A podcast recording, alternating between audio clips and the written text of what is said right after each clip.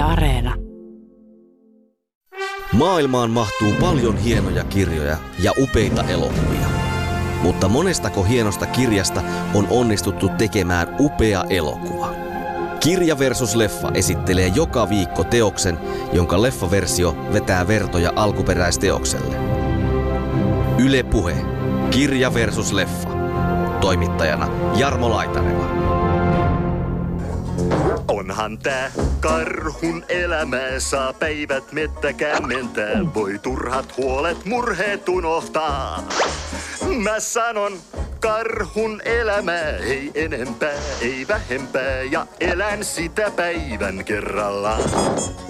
Kyllä se ulkopuolisuuden tematiikka on tässä aika vahvaa ja, ja just se, että kyllähän siinä aikamoiset neuvonpidot käydään ennen kuin Mowgli sitten hyväksytään kumpaankaan joukkoon eläinten tai ihmisten. Mielenkiintoista on myös se, että, että miksi se on sitten muutettu tämmöiseksi vähän keljuksi hahmoksi, tai liittyykö siihen sitten tämä tämmöinen taakka, mikä käärmeellä on tämmöisessä länsimaisessa kulttuurissa enemmänkin, että se on mielletään vähän tämmöiseksi pahaksi hahmoksi. Rinnastuuko sitten tässä tässä kertomuksessa jotenkin nämä sudet kuitenkin sitten näihin englantilaisiin imperialisteihin ja jos ajatellaan niin, että ehkä ne, ne apinat sitten edustavat näitä heimokansoja. Eläinten parista kasvava poika, siihen tavallaan niin vertaukset tonne susilapsiin ja sosiaalisen eristäytymiseen ja toisaalta sitten yhteenkuuluvuuden tarpeeseen. Siinä toisaalta on tämä tämmöinen, että on nämä mestaruussanat, minkä sisältö oli se, että me olemme kaikki veljiä ja yhtä verta.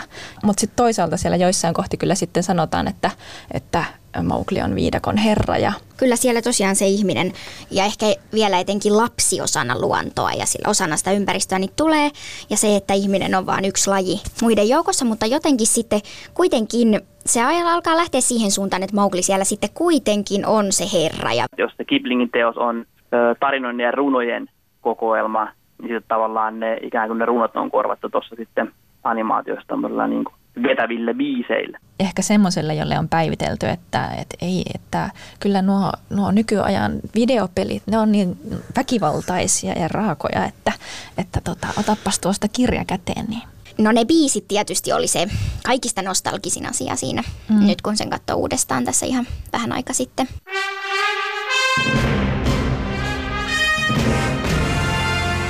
Rudyard Kiplingin tarinakokoelma Viidakokirjat julkaistiin kirjamuodossa vuonna 1894.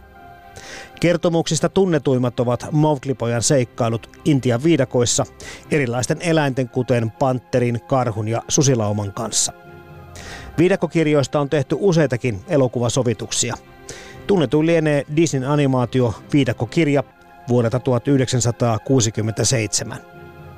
Teoksista kanssani keskustelevat kirjakoplan jäsenet Lotta Luukila ja Aino-Maria Kangas, molemmat lastenkirja-instituutista, ja puhelimitse ohjelmaan osallistuu Tuomo Kallio, lastenkulttuurikeskus Louhimosta Seinäjoelta.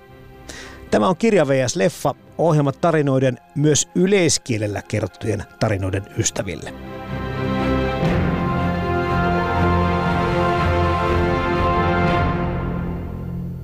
Viidekokirjat Rudyard Kiplingiltä on taas jälleen kerran semmoinen teos, että luultavasti kaikki sitä ei suinkaan ole lukenut.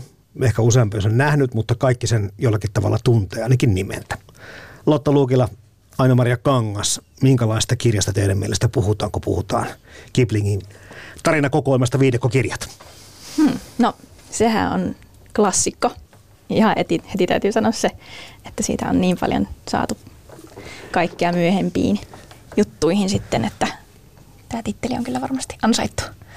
Joo, kyllä ehdottomasti klassikosta on kyse ja niin varmasti monesti versioitu on tämä kirja ja lisäksi ehkä se Mowglin hahmo on myös semmoinen, semmoinen jotenkin klassinen hahmo. Mm, mm. mistä sitten myöhemmätkin kirjat on ammentanut. Mm. Ja tietysti myös täytyy sanoa, että aikansa tuote että, Ehdottomasti. Niin, että nyt, nyt kun sitä lukee, niin sitten kyllähän sieltä nämä tämmöiset vähän epäilyttävät kolonialistiset ja imperialistiset ajatukset tulee vahvasti esiin, mutta, mutta myös, myös sitten hyvin viihteellinen ja tämmöinen jännittävä seikkailukirja.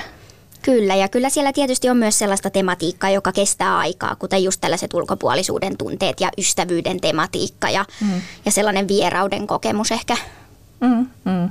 Niiden ihmisten kanssa, kenen kanssa olen tästä kirjasta vaikka puhunut, niin vähän hätkähtää sitä, että, että monella on sellainen käsitys, että se kertoo vain Mowglista. Mutta tämä viidekkokirjathan on siis tarinakokoelma, jossa Mowgli vaan seikkailee. Nyt en muista, oliko kahdeksassa. En mäkään muista Niin, mutta kumminkin lukua. ei lähellekään kaikissa, ehkä Niin. noin puolessa, alle puolessa se tarinoista. Joo, kyllä. Ja, ja mäkin, siis en muistanut, että siinä oli näitä muitakin. Mullekin oli jäänyt mieleen vaan nämä Mowglin tarinat, varmaan just tämän elokuvan mm. takia. Mutta nyt kun luin sen uudestaan, niin sitten muistin, että ai niin, tämäkin tarina oli täällä. Kyllä, ihan sama mulla, että jotenkin kun puhuu viidakkokirjasta, niin väistämättä tulee mieleen Mowgli ja Baloo ja Bagheera ja Kyllä. ei juuri paljon muuta, mutta, mutta siellähän on todellisuudessa paljon muutakin ja muitakin tarinoita. Mä kun luin tätä uusintakierroksella sitten lapsille joitakin vuosia sitten, niin kävi jopa niin, että ehkä totta kai siis kun lapset tunsi tämän Mowgli-hahmon ja nämä kiinnosti, mutta siellä oli tämmöisiä joku Norsu Toomai, niin kuin seikkailuna jopa jännittävämpi. Mm. Tuntuu, että se jää niin kuin mieleen tai tämä alussa valkoinen hylje. Mutta sitten niin kuin, niin kuin sanottu, niin tämä Mowgli-hahmona on vaan noussut nyt sitten sieltä tämmöiseksi mm. populaarikulttuuriseksi ilmiöksi. Kyllä, joo. Ja onhan se tosi kiinnostava tämmöinen lapsi, joka on viidakossa ja pärjää siellä ja kasvaa eläinten keskuudessa. Että kyllä mä ymmärrän, että miksi se on sieltä noussut tällaiseksi erityiseksi tarinaksi. Mutta tosiaan, kyllä mä muistan myös, että se rikkitikkitavi oli sitten semmoinen, nyt kun luin se uudestaan, niin siitä tuli semmoiset muistot, että se on jotenkin jäänyt mulla itselläkin elämään mielessä semmoinen urhoollinen, mm, mikä se olikaan? Oliko se mungo? Mungo, kyllä, joka pystyy, oliko se, tappoiko se kopran Joo, lopulta? Joo, kyllä. kobran siellä Joo. kaksikivissä. Se on kiinnostavaa ajatella, että miettikö Kipling tätä tarinakokoelmaa kasatessaan, että tässä on tämmöinen pääjuonne mm. ja sitten nämä muut vaan jää niin tämmöiseksi aputarinoiksi tälle näille Mowgli-seikkailuille, koska tämä leffakin, mistä kohta puhutaan, niin sehän perustuu kai näihin kolmeen tämän ensimmäisen kirjan Mowglin veljet, Kaan metsästys ja Tiikeri, Tiikeri tarinaan mm. pääasiassa. Mutta mahtoikohan niin ajatella, että tota, että tämä on nyt sit se, mistä hänet joskus muistetaan. Niin, niin. Niin. Eikö näitä etä, eka julkaistu jossain lehdissä Kyllä, näitä tarinoita? Että olisiko se sitten noussut jo suosituksi se tarina jossain vaiheessa ja sitten huomannut, että ehkä tälle voisi jatkoakin tehdä. Mm. Joo, kyllä mäkin jotenkin mietin tuota kirjan rakennetta muutenkin, että siellähän ensin tulee niitä Mowgli-tarinoita, mutta sitten sinne on siirroteltu aina väliin näitä muita kertomuksia. Ja sitten ne Mowgli-tarinatkaan ei ole aivan kronologisia, vaan, Ei olekaan. vaan Serekaan on siellä sitten jossain vaiheessa kuollut, mutta sitten yhtäkkiä seuraavassa tarinassa ollaankin Serekaanin kanssa siellä jossain kuivuuden aikana samalla lähteellä vai missä vesialueella he olivatkaan mm. juomassa ja kylpemässä. Että, että siinä oli välillä lukijakin vähän sekaisin, se että, oli. että missäs nyt mennään. Hauskasti sekin, että, että kun siinä tavallaan jo heti alussa tiputetaan se pommi, että, että Mowgli tulee tappamaan Sherekaanin. että Niin. Vaikka se koko kirjan juoni sitten lopulta, tai tämän Mowgli-tarinan juoni perustuu tälle Sherekaanin kostolle. Joo, ja sitä lopulta se kosto ja se kohtaus on aika niin kuin lyhyt ja pieni, Mm, kyllä. vaikka sitä pedataan ja pedataan. Kyllä, joo. Ja jännitetään, että mitä tässä niin kuin lopulta tapahtuu, vaikka me tiedetään, mitä siinä kyllä tapahtuu kuitenkin. Ja tässä ehkä nyt sitten, mikä lapsilukijaa, lapsikatsolijaa erityisesti kiinnostaa se, että, että kaikki puhuu, on olemassa yleinen viidakon kieli, ja, ja sitä puhuu myöskin Mowgli, mutta sitten just tämä, että kaikki eläimet on tämän ihmislapsen kanssa ikään kuin tasa-arvoisia. Ei ihan kaikki, mennään kohta siihen, mutta kuitenkin pääosin. Että kaikki on, puhuu samaa kieltä, yleiskieltä, ollaan tasa-arvossa. Se on kyllä jännä, että, että siinä, siinä toisaalta on tämä tämmöinen, että on nämä mestaruussanat, mis, minkä sisältö oli se, että me olemme kaikki veljiä ja yhtä verta. Ja sitten ne, kun se sanoo jollekin toiselle eläinlajille, niin sitten, sitten he auttavat pulmissa ja tämmöisissä. Mutta, mutta sitten toisaalta siellä joissain kohti kyllä sitten sanotaan, että, että Mowgli on viidakon herra ja Onpas omituinen läjä luita. Jee, ja ne kolisevatkin samaan suuntaan. Viidakon herruuskin, niin se vähän perustuu siihen ihmisen kykyyn tuijottaa. Mm. Joo, Et sitä mainitaan monta kertaa, että Sere Khan, joka olisi noin niin kuin luontaisilta voimiltaan ja vaistoiltaan niin kuin se viidakon kunkku tiikerinä, mm. mutta kun hän ei pysty tuijottamaan niin pitkään. Eli ikään kuin se tuijottaminen olisi sit se, Kyllä. että kellä on pokeria pisimpään, niin Joo. tekee sen kunkun. Joo, ja, sit, ja sitten joku semmoinen niin ihmisen erityinen älykkyys sillä, että se ehkä sieltä jotenkin sieltä katseesta sitten paistaa. Mä ainakin käsitin, että se pakerakin petasi tämän Mowglin tulon siihen susiklaaniin sillä, että, että se olisi semmoinen hyvä poliittinen liike sitten tämän viidakon kannalta ja heidän niin tämän vapaan kansan kannalta, että sitten heidän, heillä olisi tämmöinen älykäs ihminen siellä heidän joukossaan. Vaikka ei se Mowglin äly mitenkään sieltä Niin, poikkea, se ei se- nousee esille. ei, ei. Että siellä on sentään just tätä bakeraa tai baluuta, jotka vaikuttaa todellakin, tai joku haukka siellä, niin nehän on ihan todella älykästä porukkaa. Kyllä, ja sitten Kaa, se Niin, Juuri. sanoa. joka Joo. on sitten mahtava, mahtava suunnittelija ja kierroilija siellä kyllä. Joo, Kaan hahmo on se, mikä musta tuntuu, että lapsia ehkä kirjassa kaikkein eniten saattoi kiinnostaa, mm. mutta leffossa sille ei annettu ihan samanlaista Joo, roolia, ei. valitettavasti. Mutta hei, näistä eläimistä vielä, niin mm, siis sitä kanssa hyvin ilolla tervehdin, että sudet ei ollutkaan petoja, vaan sudet mm. oli, tai no ehkä ne on petoja, mutta sudet oli se vapaa kansa ja semmoinen hyvin kunnioitettu eläinlaji siellä, siellä viidakon keskellä ja vähän niin kuin hallitsi sitä omaa reviiriään ja, ja se oli niin kuin tosi hieno se, tot- totta kai heillä oli johtajansa Akella ja sitten tämä, miten siellä neuvottelukalliolla aina kaikista äänestetään, semmoinen niin kuin nykyaikainen demokratia ja kaikki tämä yhteiskuntajärjestys tässä Susi-klaanissa, niin se oli upealla tavalla tuotu, koska me ollaan aika petokammosia täällä Suomessa oltu vaikka susien suhteen. Kyllä, joo. Siellä Joo. oli, mietittiin sitä itsekin, että, että se oli siinä tosi kiinnostavassa roolissa tämä susiyhteisö. Kyllä, ja just sitä mietittiin, että kun se Mowgli just sitten nimenomaan menee sinne susien pariin, niin että rinnastuuko sitten tässä, tässä kertomuksessa jotenkin nämä sudet kuitenkin sitten näihin englantilaisiin imperialisteihin, ja jos ajatellaan niin, että ehkä ne, ne apinat sitten edustavat näitä heimokansoja, niin mm-hmm. onko siinä jotakin semmoista, että kun se Mowgli sitten kuitenkin niin halutaan sinne sinne susien pariin ottaa kasvatiksi, vaikka kyläkin on aika lähellä siellä kuitenkin, mihin hänet kenties olisi voitu palauttaa, mutta, mutta susiemo hänet sinne haluaa ottaa ja, ja ehkä jopa pikkuisen enemmän rakastaa Mowglia kuin näitä susipoikasiaankin, mikä mielestäni tuolla kirjassa mainitaan sillä tavalla sivulauseessa. Susiäidille tosi, Raksalle tosi tärkeä Kyllä. lapsi.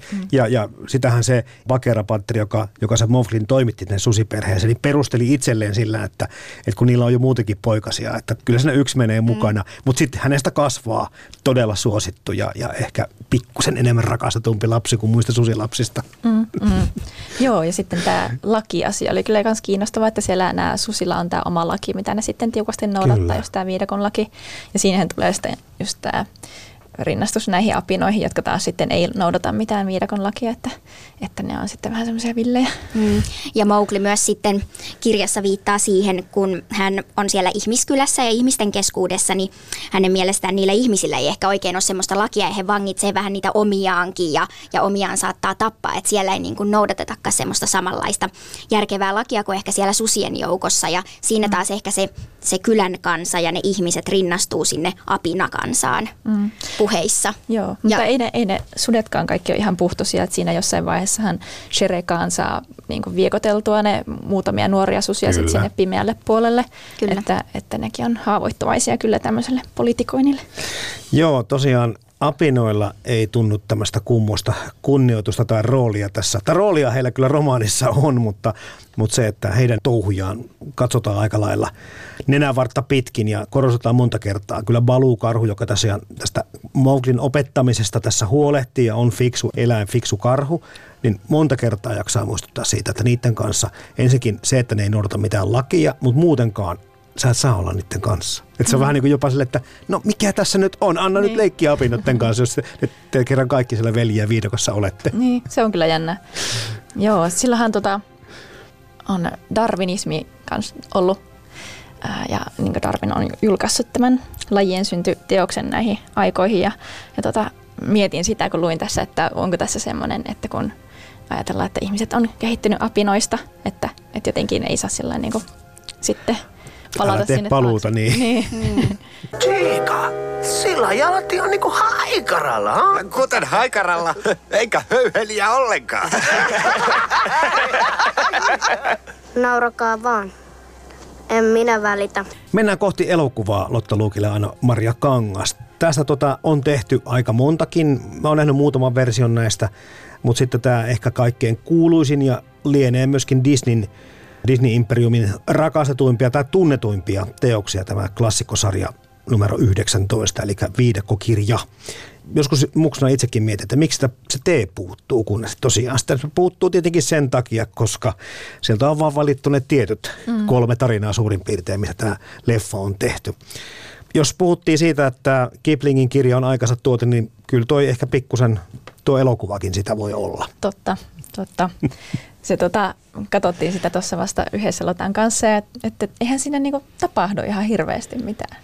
Joo, tahti, tahti on aika verkkainen. Erittäin verkkainen, Ja- ja joka oli toisaalta ihan kivaa katsottavaa. Kyllä, Kyllä toisaalta joo. pysyi siinä katsoja Joo. hyvin perässä sitten, mutta, mutta myös ehkä semmoinen, mikä sitten varmaan tulee osittain tuosta kirjasta, koska se on, niin kuin, koostuu kertomuksista, niin, niin myös tässä elokuvassa ehkä se semmoinen episodimaisuus Kyllä, jollain tapaa tulee, että siinä niin kuin Mowgli aina kohtaa jonkun hahmon tai hahmot ja sitten on hiukan musiikkia ja sitten siirrytään seuraavaan. Mm. Mm. Se sisältöhän on siinä, että siinä sitten niin Palu ja Pakera kuljettaa Mowglia viidakon läpi sitten tänne ihmiskylään. Että se on tämmöinen matkakertomus, mikä silloin sit 60-luvullakin ehkä on ollut. Joo, se koostuu aina siitä, että on aina joku keissi päällä, mm, joka kyllä. pitää ratkaista ja, mm. ja sitten siinä vaihtuu niitä eläimiä kohdataan milloin ketäkin. Tuossa ehkä nyt sitten tuo verkkainen kerronta kiinnitti mullakin huomiota ja tota, tietenkin toi huumori. Se on, mm, se on tuossa mm. leffassa toimii aika monia muita Disney-elokuvia paremmin. Mä en tiedä, että onko sit sillä ja luonnollisesti ehkä musiikilla on se suuri vaikutus että siinä, että tämä elokuva on onnistunut niin hyvin. Mm, kyllä. Ja tuosta tota, ajankuvasta vielä siinä elokuvassa tuli mieleen se, että siellä on hauskasti otettu tämmöisiä 60-luvun erilaisia ihmisryhmiä niihin eläimiin sitten mukaan, että, että niin nämä apinat on tämmöisiä populaarikulttuurin jats, jatsväkeä ja sitten, sitten nämä korppikotkat, jotka on selvästi tämmöisiä beatnikkejä ja sitten Balu ehkä edustaa jonkinlaista hippiä siellä. sitten oli vielä nämä konservatiiviset ja militanttinuorsut sitten ja toisena vastapainona. Ja tässä on kyllä Disney laittanut ihan omiaan tietenkin, Niin, mutta, niin. mutta kun miettii sitä, että olisiko tätä kirjaa voinut ihan tuollaisena niin kuin siirtääkään valkokankaalle. Sen verran tuota Balu sitten antaa myöskin Mowglin isän kädestä niin kuin tuta aina välillä, että jos ei niin kuin hommat mene mitenkään on suunniteltu, niin kyllä se muksuttelee sitä jonkin verran sitten siellä. Joo, joo, kyllä. Mm. Niin se, se tota, kyllä se tässä elokuvassakin sen kerran pyöräyttää silleen kunnolla. Se, se kohtaus oli sama, mikä oli tuossa kirjassakin ja sitten niin Pakera sanoi, että, että hienostippa koulutat kasvattiasi. Mutta joo, eihän tässä niin tämä leffa on tämmöinen lastenleffa selkeästi ja sieltä on nämä kaikki raakuudet poistettu, mm. mitä sitten on kirjassa. Kyllä paljonkin. Niin kuin leffassa mä tykkäsin tosi paljon siitä, kun se kirjassa vaivasi se apinakansan laittomuus ja semmoinen ulkopuolisuus. Ja tässä elokuvassa oli taas hyvin keskeisesti mukana. Mm. Ja sitten toi, kun ne pantiin niin kuin tämmöiseksi jatsporukaksi yllättäen, niin se sopii hirveän hyvin siihen. Se tuli niin kuin tosi hyvä ja lämmin fiilis itselle katselijana, kun tiesi, mitä se kirjassa oli ollut. Että se oli niin kuin musta hyvään suuntaan viety, mm. viety mm. Niin kuin hyvällä maulla toteutettu muutos. Joo, kyllä mä, mä Mm. tykkäsin niistä apinoista tykkäsin pienenäkin, koska se oli niin hyvä se biisi, mikä siinä oli. Että. Joo, apinathan ei ole siinä elokuvassa lainkaan niin syrjitty ja semmoinen hyljeksitty, mm. hyljeksitty kansa ja sitten jotenkin ehkä, mä vaan jotenkin ainakin itse lapsena ajattelin, että ne on vaan jotenkin aivan sekasin. Ja mä en kyllä ehkä niin tykännyt, tykännyt niistä apinoista silloin, että ne oli ehkä mun makuun vähän liiankin meneviä ja semmoisia villejä, mutta ei suinkaan niin semmoisia hyljeksittyjä. tietenkin toi suomenkielinen toteutus, ohjaus ja toteutus ja ääninäyttelijät tosi hienosti on noin roolinsa vetävät. Mutta mä olin unohtanut sen, että se on niin kuin uudestaan jälkidupattu. Joo, en mäkään ollut siihen kiinnittänyt huomiota aikaisemmin, Joo. mutta Ja- nyt kun vähän Ja onko sitten ehkä niin alkuperäiset, mitä on telkkarissa joskus esitetty, niin niissä tietenkin lienee nämä, nämä ihan ensimmäiset äänet ollut, mutta sitten tämä kun on 90-luvulla, kun se oli mm, uudelleen joo. dupattu, niin sitten nämä, ainakin nämä DVD- ja Blu-ray-versiot, mihin minä törmäsin, niin niissä sitten on jo uudet äänet kaikissa. Oli ymmärtääkseni niin, että se oli ihan Disneyn pyyntö, että tämä jollakin tavalla modernisoidaan tämä. Okei, okay, joo. Me otamme sinut ryhmämme. Jep, me teemme sinusta kunnia korppikotkan. Kiitos, mutta olen mieluummin yksin. Et ole tosissasi. Kaikki tarvitsevat ystävän. tämä elokuva on ottanut tietyt kohtaukset ja, ja ne perustuu ihan samalla tavalla pitkälle näihin kolmeen. Mowglin veljet, Kaan metsästys ja Tiikeri, Tiikeri. Mutta tästä on tehty tosiaan jatko-osa viidekokirja 2. Olen senkin joskus nähnyt, siitä ei sen enempää, mutta muistaakseni sit siinä on käytetty materiaalia näistä muistakin, muistakin versioista. Joo. Mutta tota, tästä elokuvasta vielä. Mitä te ajattelitte siitä, että miksi siitä, miksi siitä on tullut niin suosittu? Koska edelleenkin, kun näitä klassikkoäänestyksiä pidetään, niin viidekokirja nousee aika mm. korkealle. No ainakin yksi syy on varmasti ne kiehtovat eläinhahmot ja kaikilla on se oma persoonansa ja semmoiset semmoiset ominaiset piirteet ja, ja ehkä myös se sitten semmoisten ainakin näennäisesti kovin erilaisten hahmojen ja eläinten ystävyys on mun mielestä todella viehättävää tässä, tässä elokuvassa ja kaikki ne keskinäiset suhteet, mitä siellä, siellä sitten on. Ja tietysti ehkä ne teemat sitten, mitä jo tuossa aikaisemmin mainittiin, niin on sellaisia, mitkä kantaa ja mm. ehkä tekee tästä semmoisen klassikon. Mm, kyllä. Ja sitten se, että, että on vaan se lapsi, joka selviää sit siellä viidakossa, niin se on lapselle tosi kiehtovaa. Musiikkihan tässä on ihan huikeeta. Joo. Olen kuullut muuten sen Balun esittämän biisin, siis ihan ei elokuvaan liittyen, vaan se on ollut jossakin soitossa, julkisessa soitossa. Eli sitä on, en tiedä, onko se toivottu vai muuta, mutta mm. kappale, jonka varmasti moni muukin tunnistaa. Mm. Mutta tähän Disney-leffaan tosiaan on näitä, näitä apinoiden jatsit, se on pari muutakin kaan esitystä ja, ja, ja sitten tätä Norsujen marssilaulua. Että siellä on monenlaista mielenkiintoista ja mieleen jäävää musiikkia mukana. Totta. Se on kyllä silleen, että, että ne on kyllä ne osaa edelleen ulkoa, kun sitä on pienenä katsonut mm. niin monta kertaa, että ne on jäänyt sinne elämään ja mieleen, että tosi hyvät biisit on, hittibiisit. Kyllä. Kyllä, ja jotenkin ne biisit välillä tulee ihan vaan mieleen, vaikka ei olisi missään tekemisissä muuten viidakkokirjan kanssa, niin musta ainakin tuntuu, että välillä sitä vähän jammailee karhun elämää tai, tai mm. jotakin vastaavaa, että, että se musiikki on kyllä tässä varmasti se yksi vetovoimaisin tekijä. Kyllä. Se on varmaan just, että kun ne on tehty silloin, se on aikoinaan varmaan ollut niin ajankohtaisia just nämä tämmöiset kommentit näihin populaarikulttuuriin, että sieltä on hyvin poimittu nämä tämmöiset beatnik ja jats, jats-vaikutteet, että uskoisin, että silloin jo lähtenyt lentoon senkin takia, että ne on ollut niin trendikkäitä. Aikana. Kyllä, ja ne kappaleet on myös tosi semmoisia iloluontoisia tai reippaita ja semmoisia, että ne ei ole lainkaan melankolisia tai sellaisia surullisia, vaan niissä on oikeasti niin todella hyvä meininki. Ja ja hyvät sanat, että sekin varmasti kyllä mm. on yksi tekijä. Jopa näillä korppikotkilla, jotka aika synkeissä oloissa asuu, niin niillä on ihana se ystävä, kyllä. ystävyyspiisi.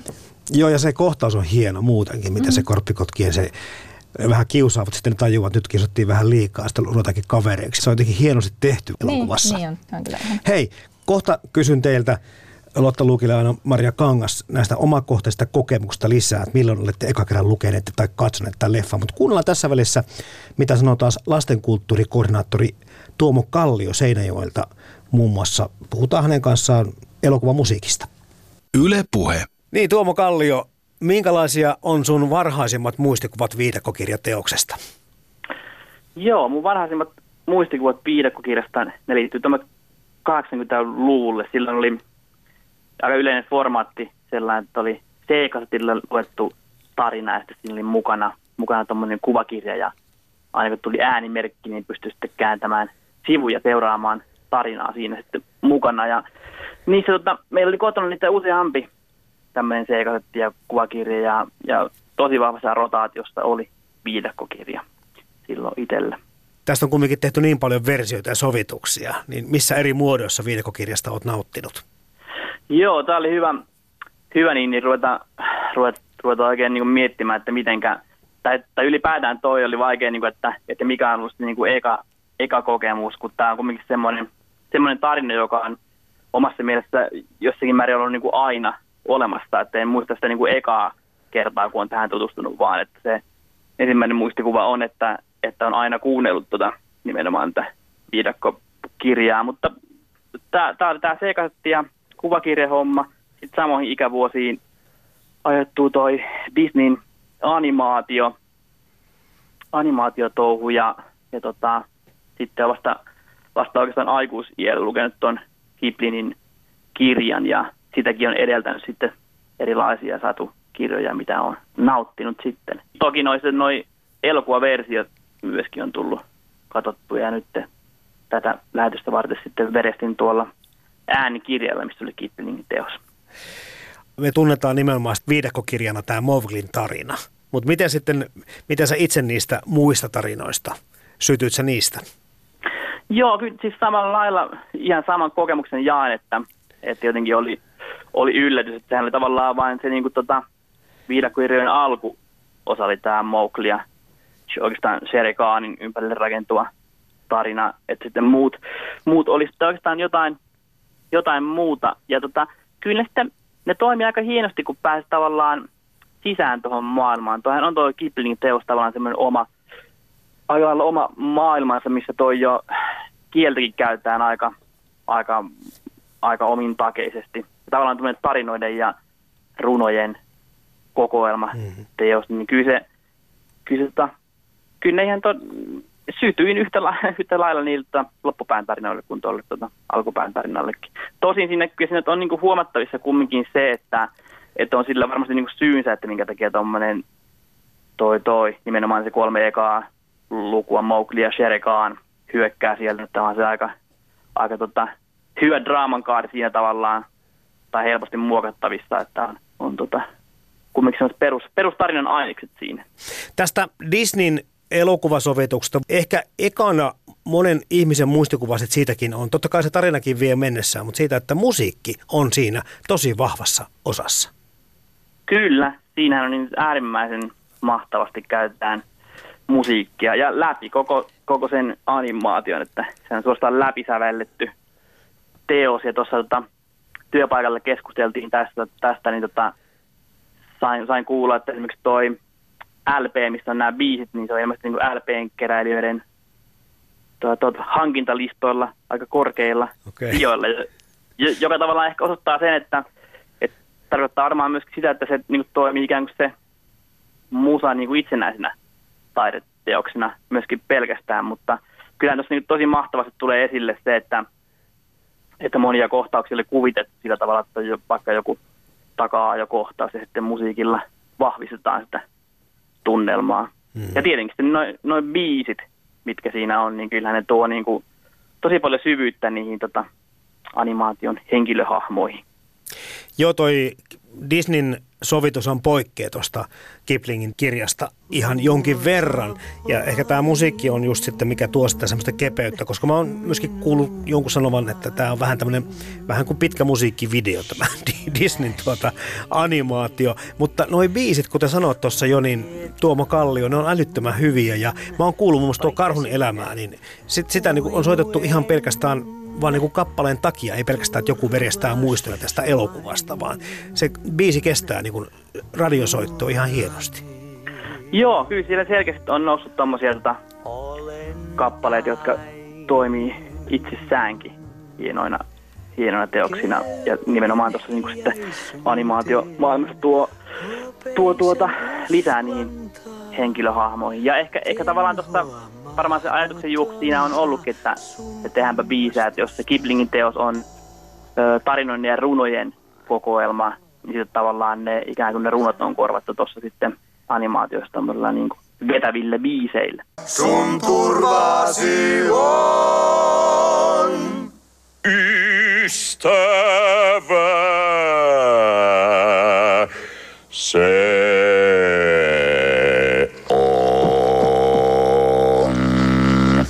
sanoinkin siitä, että kirja ja tämä Disneyn animaatio poikkeaa melko lailla toisistaan, mutta miten sinä, sinä suhtaudut näihin eroihin tai, tai näihin teoksiin sitten, niin kuin, miten ne Joo. keskustelee keskenään?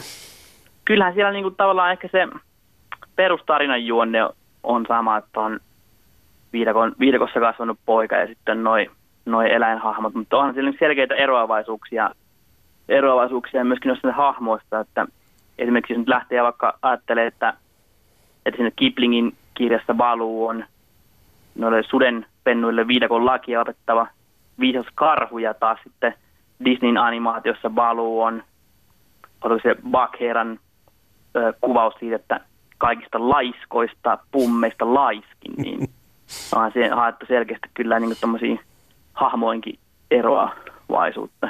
Niin monella tapaa jotenkin myöskin niin pehmeämmin sitä kirjoittu animaatio, että sehän on aika, aika rankkaakin toteumaa tuossa Ghiblin teoksessa jotain sitten tuohon pehmennetty animaatioon. Että, että animaatio on enemmän semmoinen mm, musikaali, komedia tyylinen ratkaisu.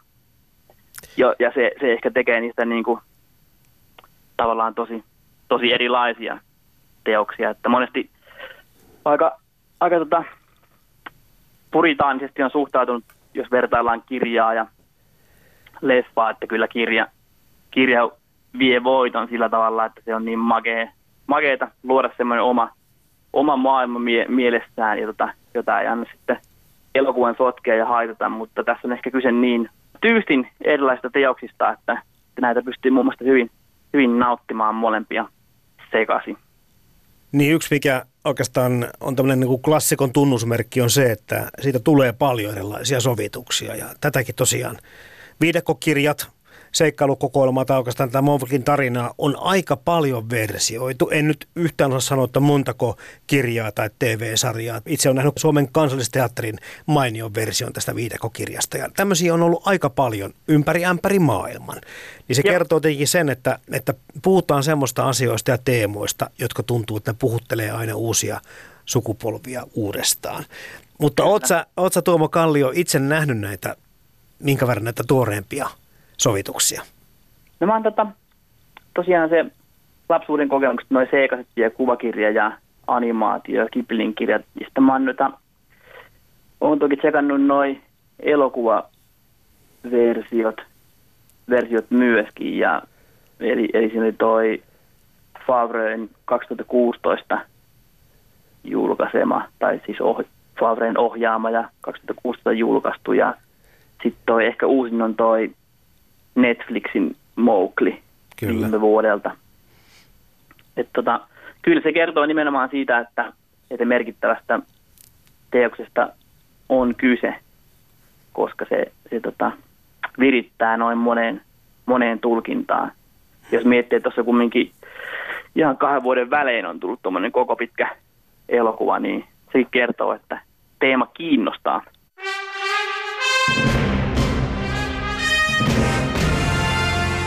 Rudyard Kiplingin viidakokirjat teoksesta ja Disneyn viidakokirja elokuvasta kanssani keskustelevat kirjakoplan jäsenet Lotta Luukile ja Aino-Maria Kangas, molemmat lastenkirja-instituutista ja puhelimitse ohjelman osallistuu Tuomo Kallio, Lasten kulttuurikeskus Louhimosta Seinäjoelta.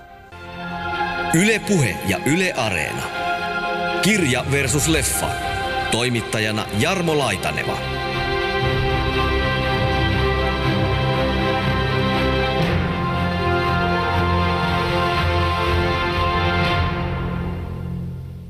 Miten päteviä tulkintoja sun mielestä ne oli noin, jos puhutaan tästä 2016-2018 molemmista elokuvista? No kyllä ne aika lailla, tietenkin niihin on niin kuin isoista teemoista nostettu, nostettu erilaisia asioita mukaan, että tuossa 2016 versiossa oli tosi isossa asemassa se vesirauha, eli tavallaan se koko tarina lähti siitä, että päättyi tavallaan siihen, kun tuota Norsuin saatiin taas vesi kulkemaan. Ja sitten tuo Netflixin Mowgli oli ehkä ehkä enemmän kumarista tuonnetta alkuperäistä teoksen pariin. Kyllä näitä niin kuin kaikissa versioissa on paljon samoja isoja teemoja, että käsitellään sitten vain hiukan, hiukan eri lailla. Mutta tuommoista, että eläinten parista kasvaa poika ja siinä, siinä tavallaan niin vertaukset tonne susilapsiin ja sosiaalisen eristäytymiseen ja toisaalta sitten yhteenkuuluvuuden tarpeeseen. Että, että se on ehkä teemallisesti mun mielestä kaikissa, kaikissa näistä yhteistä, että on ihan hyvä pohtia, että kuka, kuka voi olla susi tai karhu vai onko ensinnäkään eläin. Ja voiko, voiko määritellä itsensä eläimeksi, jos, jos toiset ei eläimeksi määrittele. Että siinä on semmoista ihan tavallaan niin kuin nykypäiväänkin sopivaa tematiikkaa. Ja toi, ja vielä jos, jos vie tavallaan niin kuin, mikä niin kuin nykypäivänä tuossa ehkä – ehkä kiinnostaa ja mikä saattaa auttaa tuota kestämään aikaa, että, että se Mowglin eläminen ikään kuin kahden kulttuurin välissä. Että elää eläinten parissa ja sitten taas niin kuin ihmisten parissa. Ja sitten tota, kumpaankaan yhteisön ei meidän oikein sopeutua ja sitä, sitä tavallaan kipuilua ja niitä ratkaisukeinoja, niin se on, se on aika ajatonta teemaa tarjoaa kumminkin. Niin, työskentelet siis lastenkulttuurikoordinaattorina Tuomo Kallio siellä Seinäjoella lastenkulttuurikeskus Lohimossa. Mites tota, onko viidekokirja siellä ollut teillä esillä tai jotenkin niin kuin tapetilla?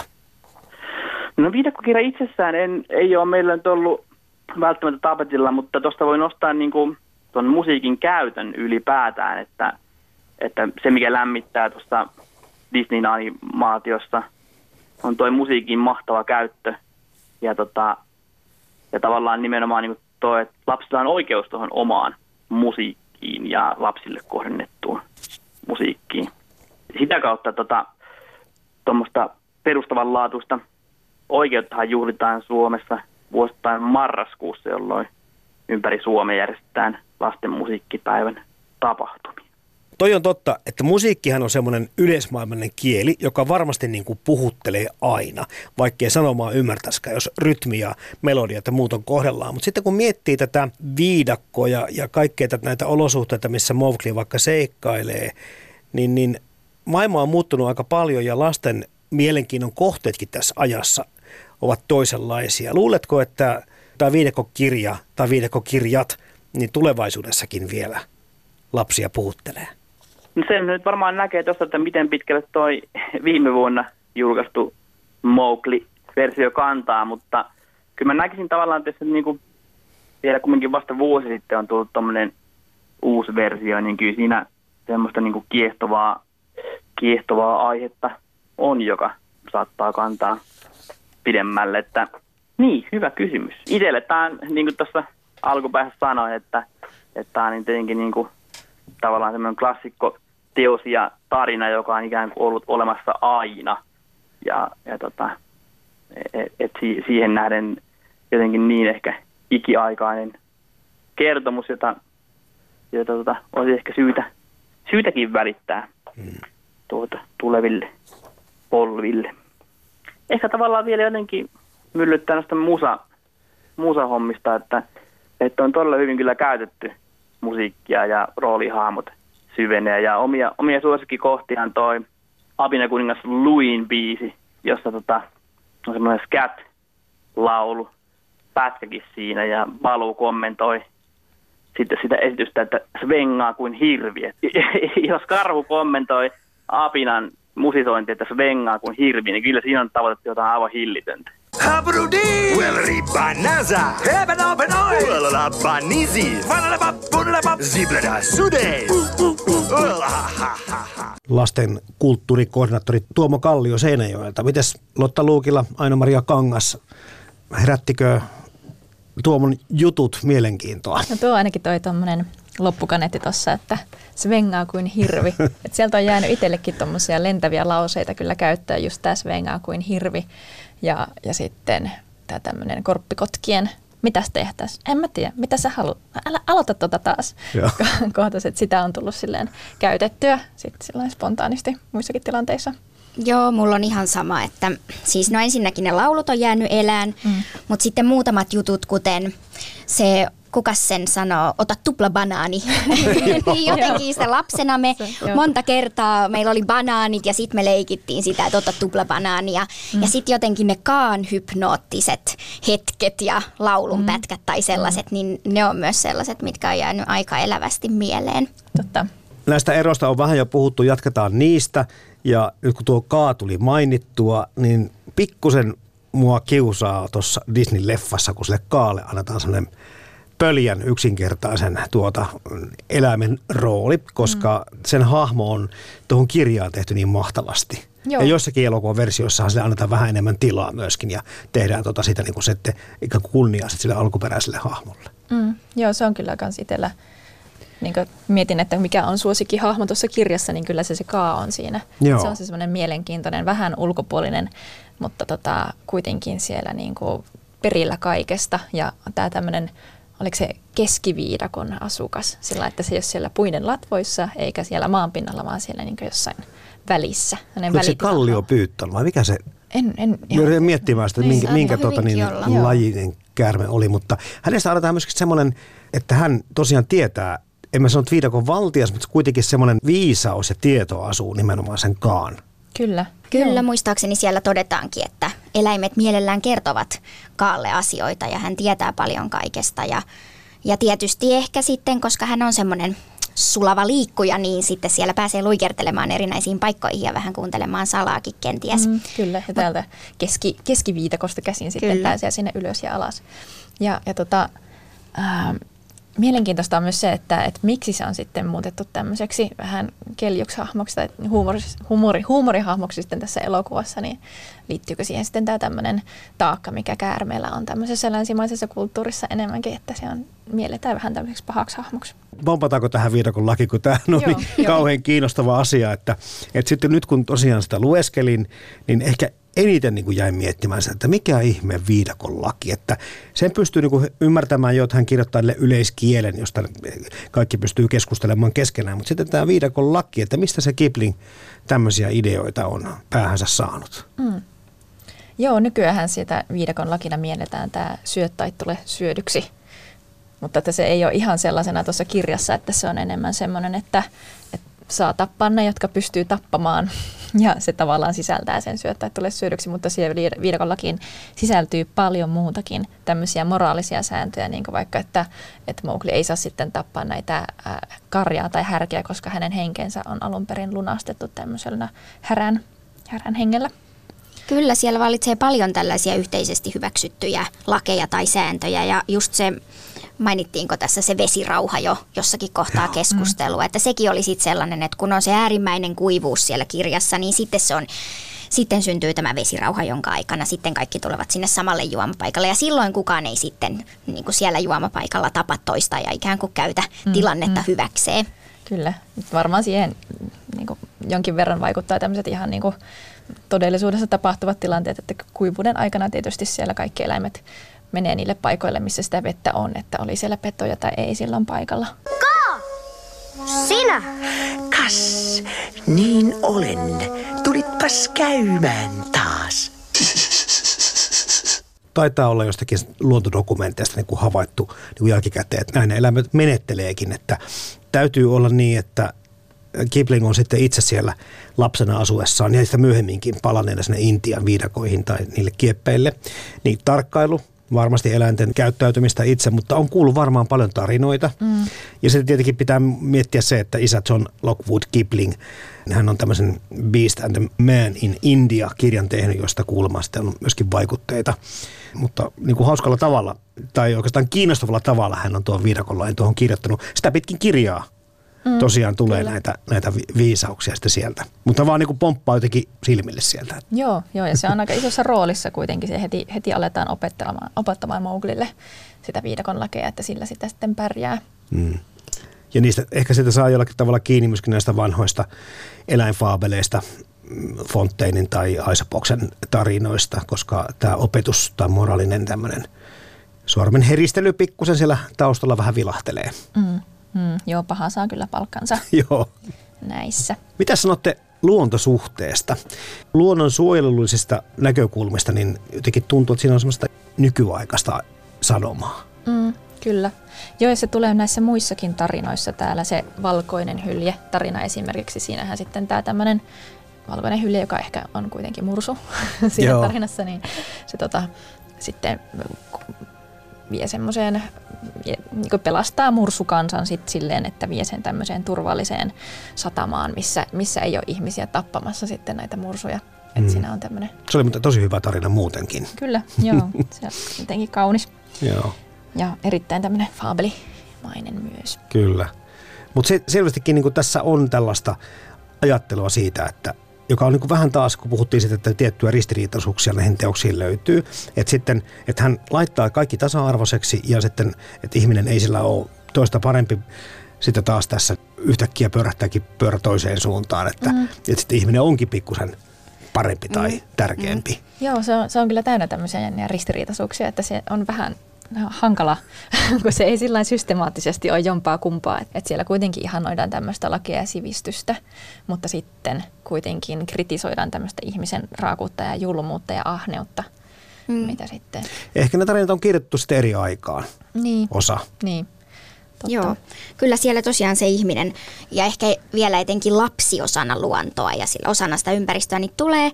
Ja se, että ihminen on vain yksi laji muiden joukossa, mutta jotenkin sitten kuitenkin se ajalla alkaa lähteä siihen suuntaan, että Mowgli siellä sitten kuitenkin on se herra ja viidakon kuningas. Joo, se pääsmäröi lopussa. Mm. Ja sehän määräilee aivan järjettömästi niitä muita eläimiä ja käskyttää ja milloin pitää koko yö vahtia mitäkin ihmisryhmää. Ja, ja kyllä hän niin kuin selvästi ottaa siinä semmoiset herran elkeet. Mm.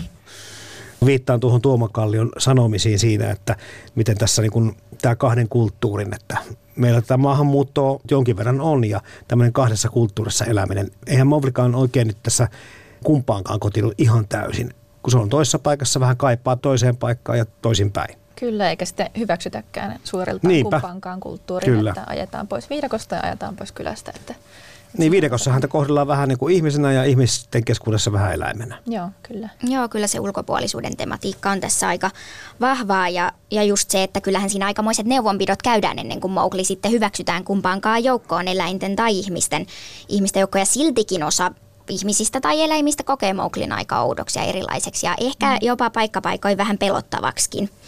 Ja kyllähän se tavallaan on ihan nykyaikaakin, että monet joutuu ennakkoluulojen ja tämmöisen syrjinnän kohteeksi. Eli siinä mielessä se on aika ajankohtainenkin mm-hmm. aihe.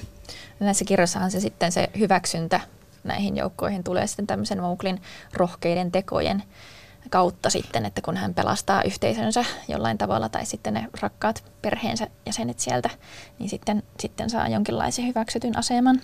Kyllä, ja Mowglillahan on kirjassa semmoinen palava halu kuulua joukkoon, että hän haluaisi kuulua sinne, ja jos hänelle vähän joku apina esimerkiksi siellä lirkuttelee, niin kyllähän hän aika auliisti aluksi on valmis lähtemään sinne matkaan, ja hän haluaa olla apina ja, mm. ja niin poispäin. Että.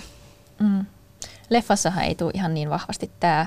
Tietysti tulee se, että Mowgli haluaa jäädä sinne viidakkoon, ja, ja tota, etenkin sitten tämän Balukarhun lapseksi tai tämmöiseksi ottopojaksi siinä ehkä kiteytyy se siinäkin niin kuin leffaversiossa sitten. Unohda nuo, niistä on vain harmia. Hetkinen, en ole nähnyt tuollaista ennen. Entäs sitten? Se on nähty. Tulen kohta takaisin. Haluan katsoa vähän lähemmin. Mowgli, älä mene. Ah, Baloo. Anna sen katsoa.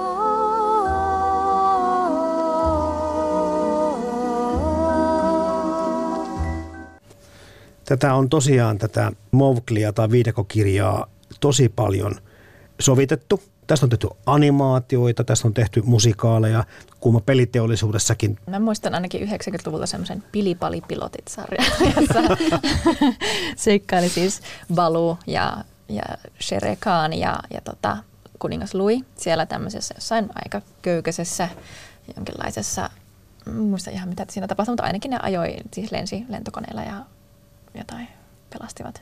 Joo, mä muistan nyt myös ton pilipalipilotit, kun sä sanoit sen, ja se oli itse asiassa kyllä varmaan yksi mun lempisarjoistani jossain vaiheessa, vaikka ehkä köykänen olikin, mutta nyt kun sanoit, niin oliko siinä joku pelastuspartiokin kenties, vai oliko niin. se joku toinen Disneyn tämmöinen adaptaatio, mutta mutta joka tapauksessa, ja sitten pakko sanoa kyllä se Tuomon mainitsema C-kasetti, niin yhtäkkiä se oli elävästi mun edessäni, niin kuinka mä laitan sen C-kasetin sinne soittimeen. Ja sitten oli se selattava kirja ja se äänimerkki, kun se sivu vaihtuu, niin, niin se on, sitä tuli kyllä varmasti kulutettua jonkin verran silloin lapsena. Mutta muistatteko te sitä, tämä on kiinnostavaa sitten Aino-Maria ja Lotta, että milloin te olette eka kerran nähnyt elokuvan tai jonkun näistä versioista tai lukenut kirjaa, niin mm.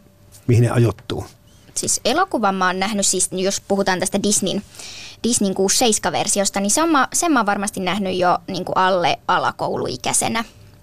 Että se, ja sitä on kyllä sitten myös niin kuin VHS-kasetilta kyllä katsottu ja kulutettu ja kelattu ja, ja mm. taas uudelleen katsottu. Joo, mulla on sama, että meillä ei ihan hirveästi noita Disneyn VHS ollut, mutta viidekokirja oli yksi niistä ja sitten niitä katsottiin, joita oli. Ja tämä viidekokirja kyllä kului tosi, tosi paljon, että, että se oli semmoinen rakas. Ja mä oon sen itse asiassa käynyt joskus ihan, ihan pienenä katsomassa elokuvissa, mutta sitä en varsinaisesti muista, mutta varmaan se on siis avittanut sitä, että siitä on tullut sitten semmoinen hitti mm. ihan pienenä. Ja sitten mä ton kirjan on lukenut joskus äh, ehkä 11-vuotiaana ja silloin mä muistan, että, että se oli kyllä tosi jännittävä. Ja tota, olin kyllä aika hullaantunut siitä, että, että se, oli, se oli varmaan niin jännittävin kirja, mitä mä olin siihen mennessä lukenut. Ja, ja silloin mä muistelisin, että niihin samoihin aikoihin mä katsoin semmoista ää, hoppeanuoli sarjaa, missä oli myös tämmöisiä niin eläinhahmoja aika raaka. Oli tämä, tämä hoppeanuoli-sarja, niin sitten, sitten mä jotenkin varmaan yhdistin sen sitten tämän viidekokirjan siihen semmoiseen samanlaiseen raakaan eläinten maailmaan. Ja ja tota, silloin siihen, ainakin siihen hopeanuoleen liitti vähän semmoista niin kuin sosiaalista statusta, että ne lapset, jotka uskalsivat katsoa sitä, niin oli vähän tämmöisiä koviksia. niin sitten mä ajattelin, että nyt mä oon myös tämmöinen kova mimmi, kun mä luen tämän viidekokirjan. Seis! Kuka sanoi seis? Vain minä, joka mennään täällä. Tietenkin se, että se on kattonut tai kulunut teillä vhs paljon, niin kertoo sit siitä, että se on elokuvana onnistunut. Ja veikkaanpa, että tällä elokuvalla on nimenomaan se, että ja näillä lukuisilla versioilla, ja elokuvat ovat kirittäneet kirjankin mainetta. Olisiko se noussut tämmöiseen suosioon ilman näitä lukuisia versioita, niin tuskinpa mm. ehkä niin. ihan näin suureksi. Vaikka hän, hän, tietenkin pitää muistaa, että Kipling kyllä vuonna 1907 Nobelin kirjallisuuden palkinnon saikin, ja taitaa yhä olla muuten nuorin voittajista. Mm. Kyllä kirjalliset ansiotkin on niin kuin huomattu, mutta se, että tämmöinen näin suuri populaarikulttuurinen ilmiö Mowglista ja tästä jutusta syntyy, niin kyllä kai tämä on nyt tätä elokuvien hienoutta myöskin.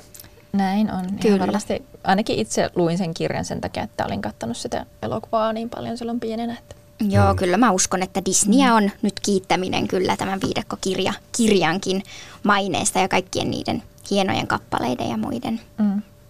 No miten nyt sitten katsotte uudestaan molemmat tuota elokuvaa? Miltä se tuntuu näin sitten taas aika, aika monen vuoden päästä, kun miettii sitä ensimmäisiä kokemuksia nykyisiä, että No nostalginen tietysti, että varsinkin kun ne biisit pärähti sieltä soimaan, niin sitten yhtäkkiä ne sanat alkoi tulemaan sieltä sitten tekemillä olla mukana. Mutta niin kuin puhuttiin tuossa aikaisemminkin, että se oli yllättävän semmoinen verkkainen ja, ja tota, muisti, että, että siinä olisi tapahtunut paljon enemmän ja että se olisi ollut jotenkin tosi paljon jännittävämpi se elokuva. Että totta kai se on sille lapselle tosi jännä, eikä se ei niin kuin, silleen sitten aikuista ei samalla tavalla säväytä. Mm, jotenkin muisti, että se elokuva olisi ollut paljon pidempi ja täynnä kaikkia erilaisia seikkailuja, mutta loppupeleissä aika nopeastihan siinä sitten edetään, että sehän lähtee aika Siis tavallaan se on verkkainen, mutta toisaalta sitten siirrytään kyllä aika nopeasti kohti sitten Episodit, jo. kyllä. kyllä. Mm.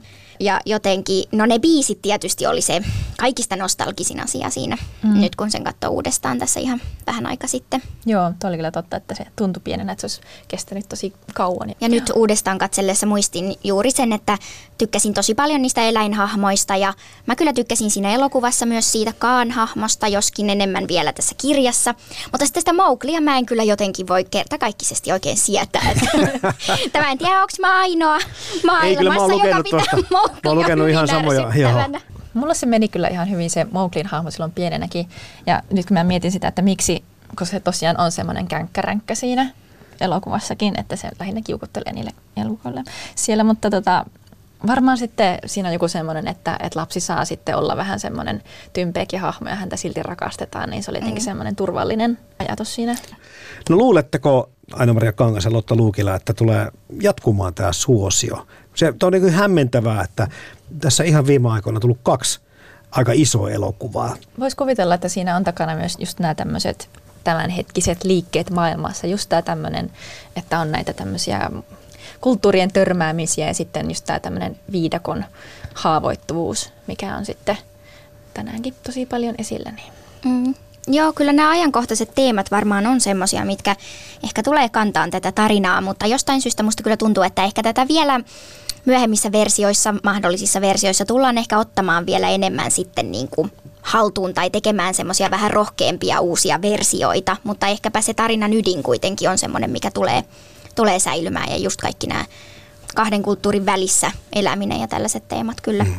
Niin se voi olla, että tässä tämä nimenomaan tämä Kiplingin viidekokirjat toimii tämmöisenä ehtymättömänä aareaittana tulevaisuuden tekijöille. Että se, koska Kyllä. tämä, kyllähän tämä niin eksoottiselta voi tuntua siinä vaiheessa, kun silläkin Brasiliassa sitä viidakkoa poltetaan aika lailla, että, että miten tässä hommassa lopulta käy. Hmm. Että se voi kyllä kiinnostaa, niin kuin mä olen samaa mieltä, tulevaisuuden tekijöitä yhä enemmän. Kyllä. Kaperia! Laivu! Eikä ymmärtää nyt saa, miksi matkaa jatketaan. Vähän partio läpi viidakon, Aita tyyliin armeijan. Aita tyyliin armeijan.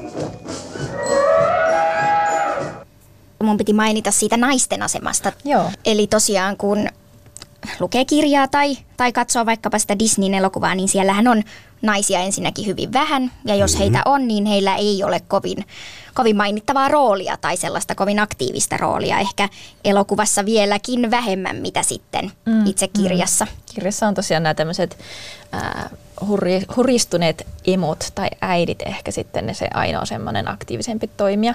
Että muuten ne kyllä sitten on jotenkin täysin näkymättömissä siellä. Joo, näilläkin hahmoilla just se äidin vaisto on se, mikä sitten tekee heistä toimijan, että muuten, mm.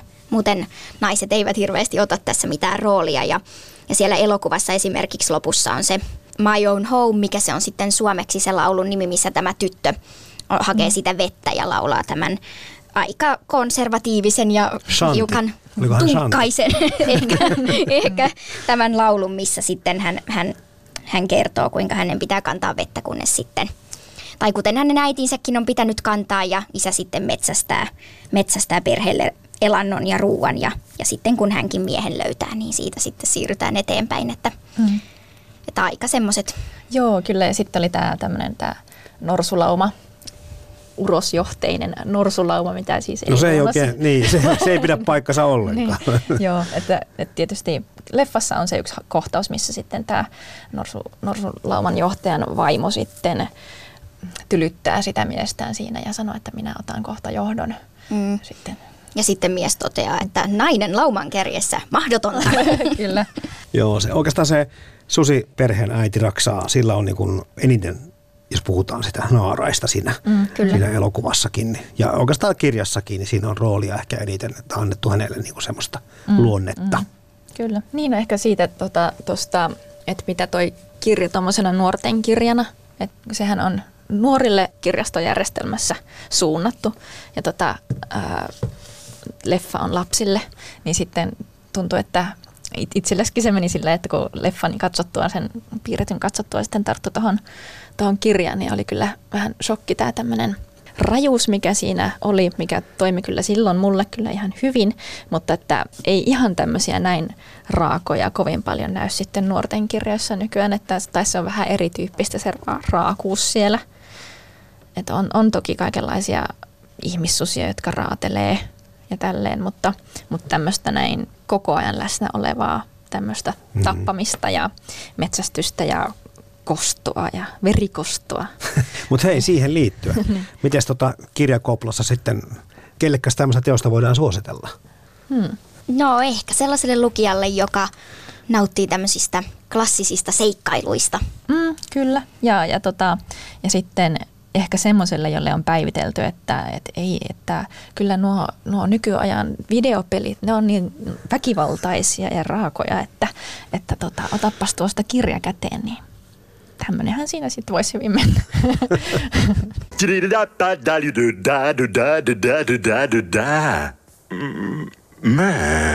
Maailmaan mahtuu paljon hienoja kirjoja ja upeita elokuvia. Mutta monestako hienosta kirjasta on onnistuttu tekemään upea elokuva? Kirja versus leffa esittelee joka viikko teoksen, jonka leffaversio vetää vertoja alkuperäisteokselle. Yle Puhe. Kirja versus leffa. Toimittajana Jarmo Laitaneva.